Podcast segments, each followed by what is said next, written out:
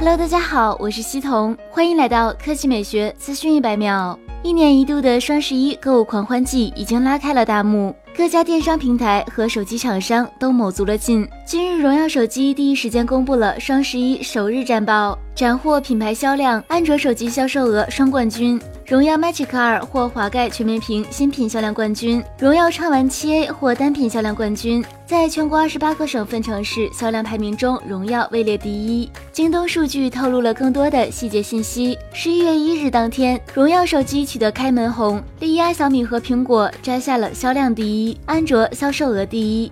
而在单品销量方面，爆款频出的畅玩系列大发神威，荣耀畅玩 7A、荣耀畅玩 7C 拿下了冠亚军。另外，荣耀 9i 也排到了第四，实现了单品前五战三。小米也不甘示弱，小米今天通过小米商城官微宣布，将在十月六日下午两点举办双十一新品直播发布会，带来精彩升级。小米没有透露新品的任何具体线索，但不出意外的话，应当是新款千元机红米 Note 六。同时，网上也已经出现了红米 Note 六的渲染图和部分配置信息。根据爆料，红米 Note 六将采用刘海全面屏设计，左右边框相当窄。下巴宽度也尚可，最大特色是配备前后四个摄像头，并且支持全新的 AI 人像虚化，其中前摄是两千万加两百万像素的组合，支持 AI 自拍。这一代的红米 Note 五就针对前置自拍加入了人像模式，不过当时是基于算法的单摄背景虚化，红米 Note 六升级为双摄，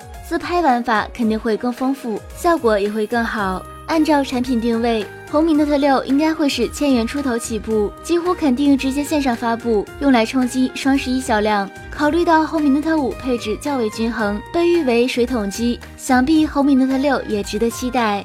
好啦，今天的新闻就到这里，大家明天见。